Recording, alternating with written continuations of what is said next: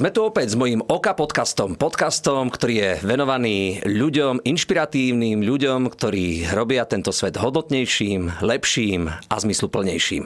No a presne takouto hostkou je aj Vlastička Mudríková, slovenská heligonkárka a speváčka. Vlastička, vítajú nás doma. Ďakujem veľmi pekne, som veľmi rada, že tu môžem byť spoločne s tebou, no a teším sa veľmi pekne na tento rozhovor. Tak ja sa teším, že si prijala naše pozvanie, že si merala cestu sem do Bratislavy. Odkiaľ si došla? Tak ja som z Kisu s pôvodom, ale teraz sme mali trošku kratšiu cestu, takže zo Zlatých Moraviec. Tak, kousek, jak říkajú Česi. Áno. Uh, rodáčkou si zo Skalitého. Je to Kisucká obec. Je to obec, kde sa hovorí aj gorálskym dialektom? Alebo Presne tak. My sme gorálska. mimo tohto regiónu? Áno, my sme gorálska obec, takže uh, toto nárečie je mi veľmi blízke, takže u nás aj sa usporiadávajú gorálske slávnosti. Uh, mám aj v svojom repertoári nejaké piesne v tomto nárečí našom. Priznám sa, že bežne hovorovo doma nerozprávam gorálskym nárečím a jedine teda vlastne interpretujem pesničky.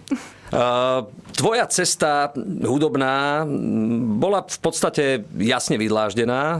Pravdepodobne sa u vás spievalo a hralo už v detstve, pretože takto zvyklo bývať hore na Kisuciach na Orave, alebo to bolo inak v tvojom prípade?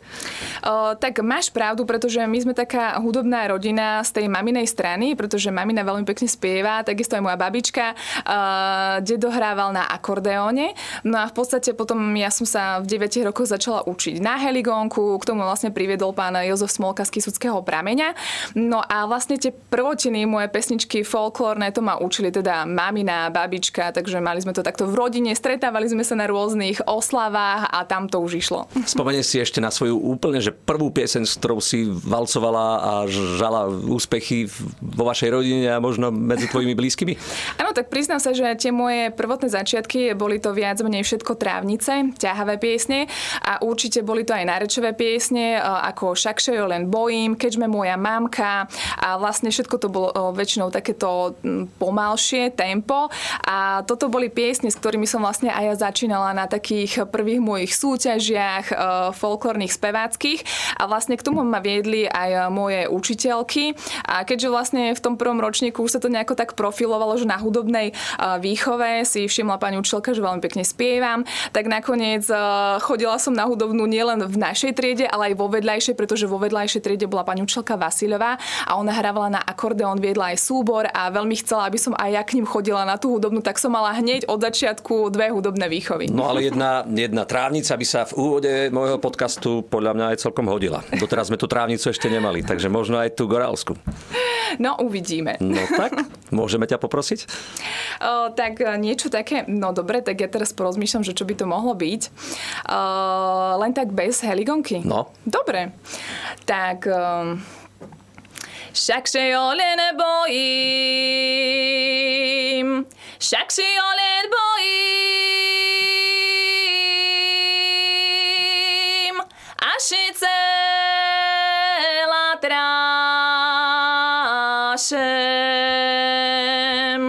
že se jo nevedom, že se jo nevedom.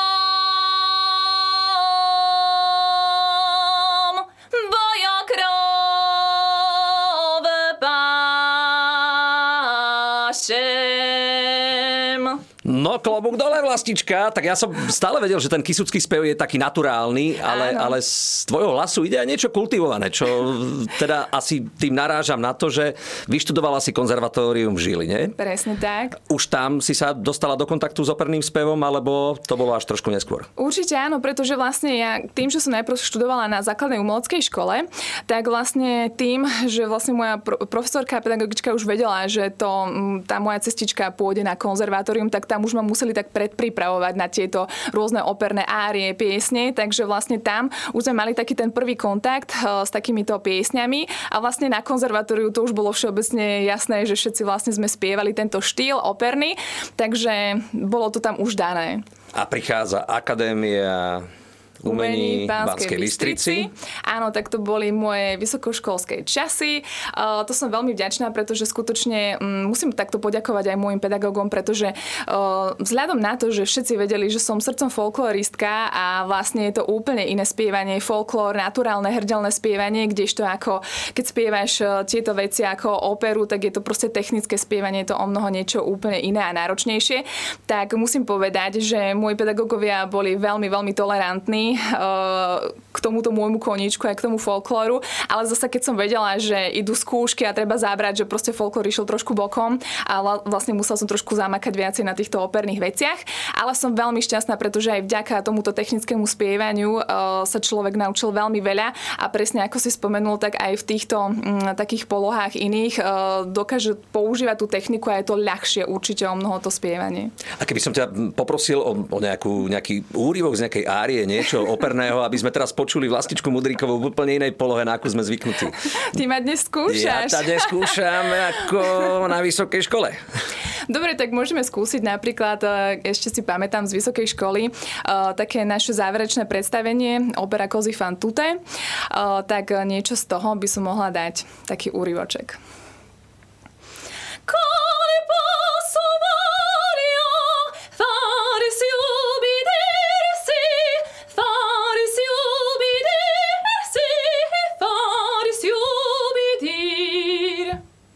Úžasné. Klobúk dole aj s potleskom. Verím, že tlieskajú aj diváci a aj všetci tí, ktorí to počúvajú v tejto chvíli.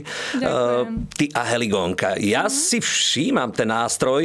Budem teraz úprimný. Pre mňa Heligonka nebola niečím, čo by som vyhľadával. Skôr som to bral ako, ako takú nejakú zábavovú záležitosť, pretože uh, viem, že Heligonka je trošku obmedzená v rámci diapazónu melodického, že tie molové pesničky sa hrajú pomerne ťažko a ja mám rád molové pesničky. Áno. Takže nevyhľadával som Heligonku, ale aj vďaka tebe som si obľúbil a spoznávam Heligonku a nastáva obrovský boom v rámci dorastu a, a komunity mladej, mladých chalanov a dievčat, ktoré, ktoré hrávajú na tento hudobný nástroj. Takže ako si sa ty dostala do kontaktu s Heligonkou? Tak e, ja som sa dostala vlastne do kontaktu s Heligonkou, keď som mala 9 rokov.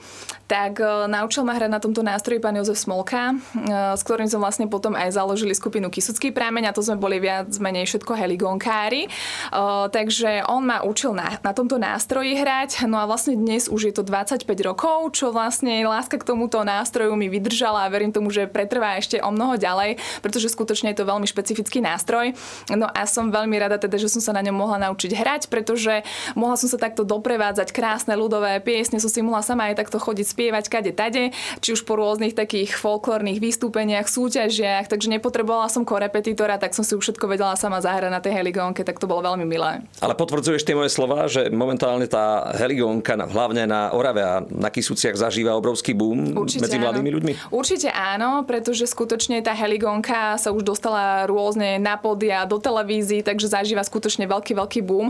A som aj veľmi vďačná, pretože aj volajú mi rôzni rodičia, čo majú také maličké detičky a tiež pýtajú si rôzne rady, lebo vedia, že už mám takúto svoju cestu za sebou, že ako postupovať a tak, pýtajú sa na rôzne heligónky, čo im odporúčiť, alebo napríklad aj na repertuár, takže som veľmi rada, že napríklad môžem byť aj ja pre tie deti takým vzorom a že tie rodičia vlastne vyhľadávajú ten kontakt a pýtajú sa, ako majú postupovať ďalej. Takže určite tá heligonka má teraz veľký boom. Možno, že e, dosť dôležitým aspektom je aj to, že tie deťurence v tom ránom nejakom počiatočnom štádiu hudobnom nemusia poznať noty. Áno. Stačia im číslice a podľa číslic sa vlastne naučia jednotlivé melódie. Áno, presne tak. To už je teraz taká výmoženosť, že vlastne presne e, sú aj rôzne také učebnice na to, že sa môžu teda deti naučiť, nemusia poznať úplne že noty, ale podľa číselnej metódy sa naučia hrať na heligonke. No a keďže máš heligonku dnes so sebou, tak ja by som ťa opäť trochu vyskúšal a poprosil by som ťa o jednu pesničku. Pokojne sa môžem aj pridať, ak teda určite, môžem. Určite, tak vieš čo, mohli by sme si zahrať nejakú takú pieseň napríklad z východného Slovenska, lebo východné Slovensko ja milujem aj tento repertoár a piesne. Sme na tom podobne. Takže napríklad môže to byť pieseň Ani ja tu nemám šerca vešeného. Nech sa páči. čerca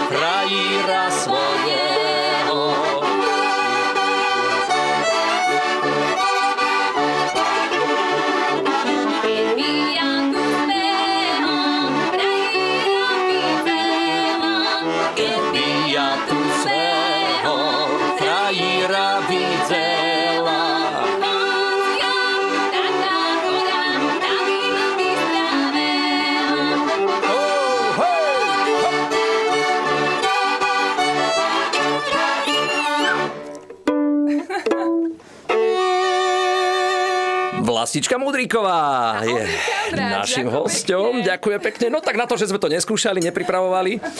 Zatiaľ je to celkom dobré. Výborné.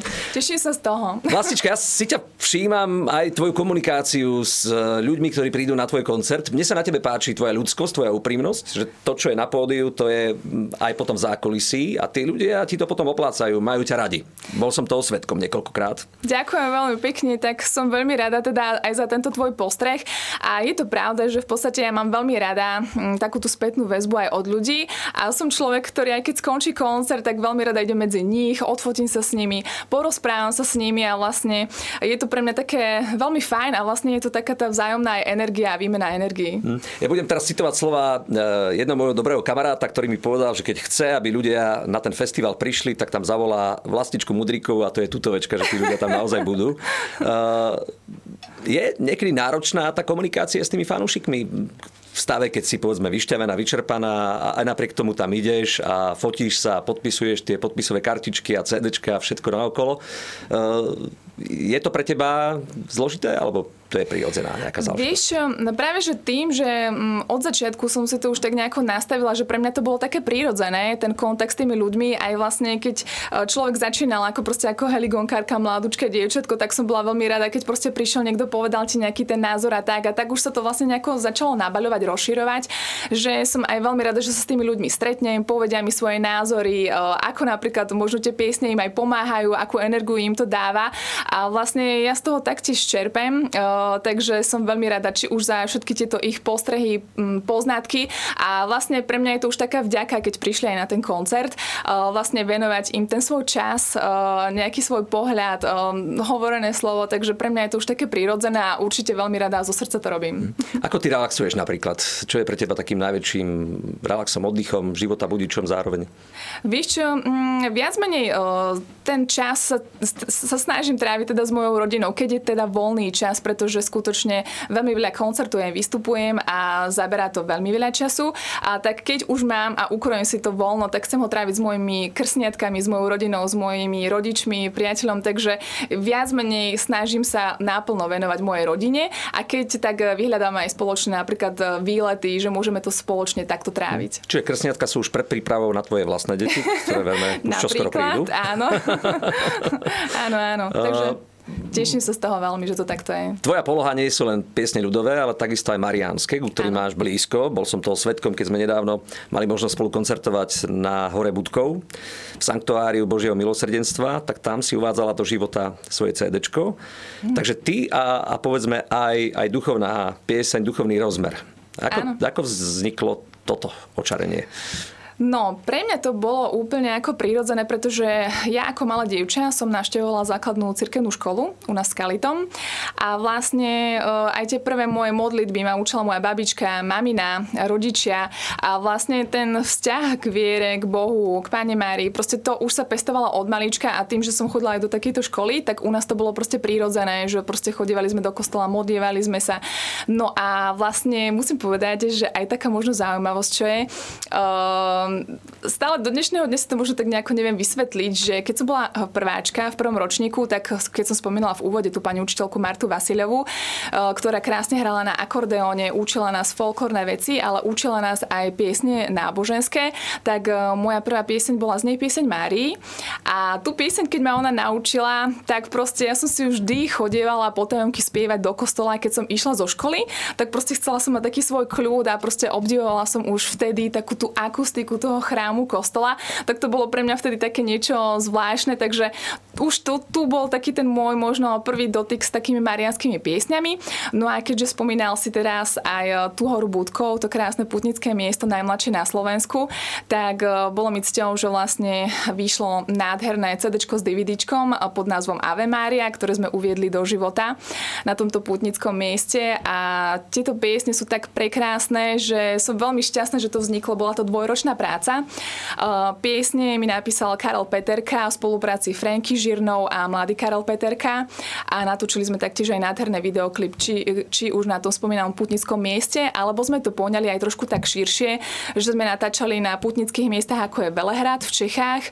Natočili sme niečo aj v Nitre, v katedrále svätého Emeráma, alebo napríklad v Uherskom Brode. Takže, ale nie sú to úplne všetko iba piesne s tou náboženskou tematikou, ale sú to aj piesne napríklad o rodičoch, aj také trošku svetskejšie. Hmm. Ktorú piesň máš ty vyslovene, že najradšej, že taký tvoj liblink v rámci piesni, ktorá, ktorá nesmie chýbať na žiadnom jednom koncerte? Máš takú?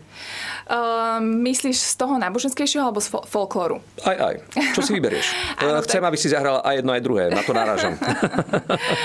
no tak e, určite pieseň e, Ideme, ideme, alebo Lavička Dubová, tá nesmie chýbať na žiadnom koncerte e, v tom mojom folklórnom prevedení. A pieseň ako napríklad tá Ave Maria, ktorá sa stala aj titulnou piesňou tohoto môjho CDčka, tak tá zaznie vždy všade na každom hm. chrámovom koncerte. A zaznie aj dnes? No, dnes asi nezaznie táto pieseň, pretože je to trošku aj taký umeleckejší charakter a vlastne mám k tomu aj krásne podklady porobené, takže nechám to na divákov, nech si nájdu proste túto pieseň, či už na internete, alebo proste zadovažia si toto CD, alebo je to skutočne krásne a určite sa potešia aj s tým pekným vizuálom z toho putnického miesta. Tak aspoň tú lavičku do Určite. Super. Môže ťa sprevádzať? Určite. Hej, hej. Určite, určite. A hráš to v? Počkaj, vieš čo, ja len, mm, musím sa pozrieť, že či... Dobre, môže byť tak uh, dečko. Mm-hmm.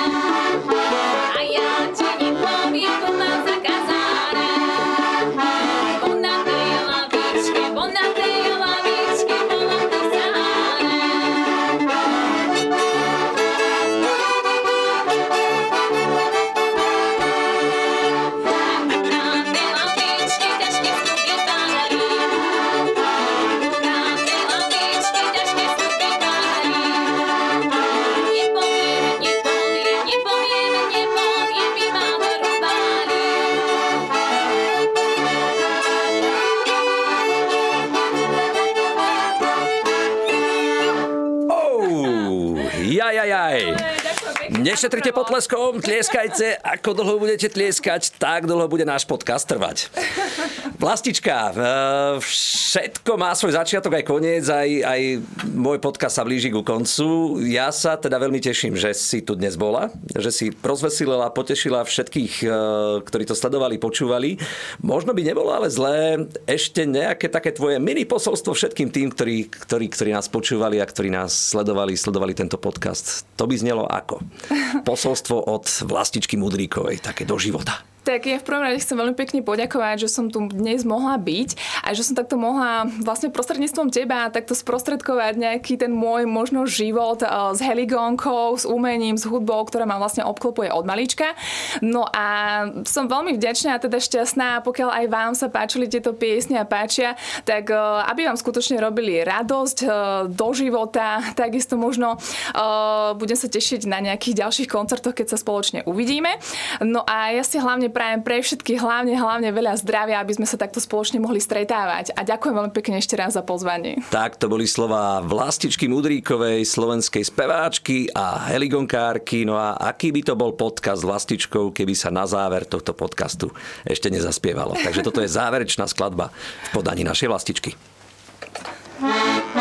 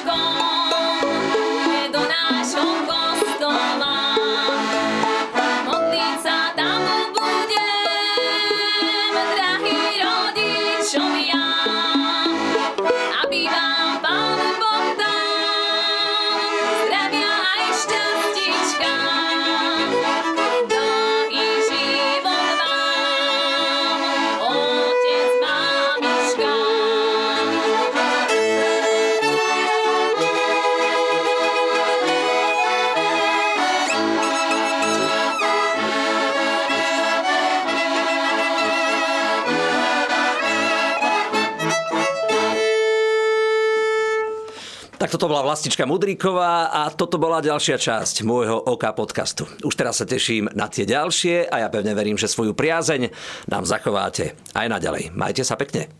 Dovidenia.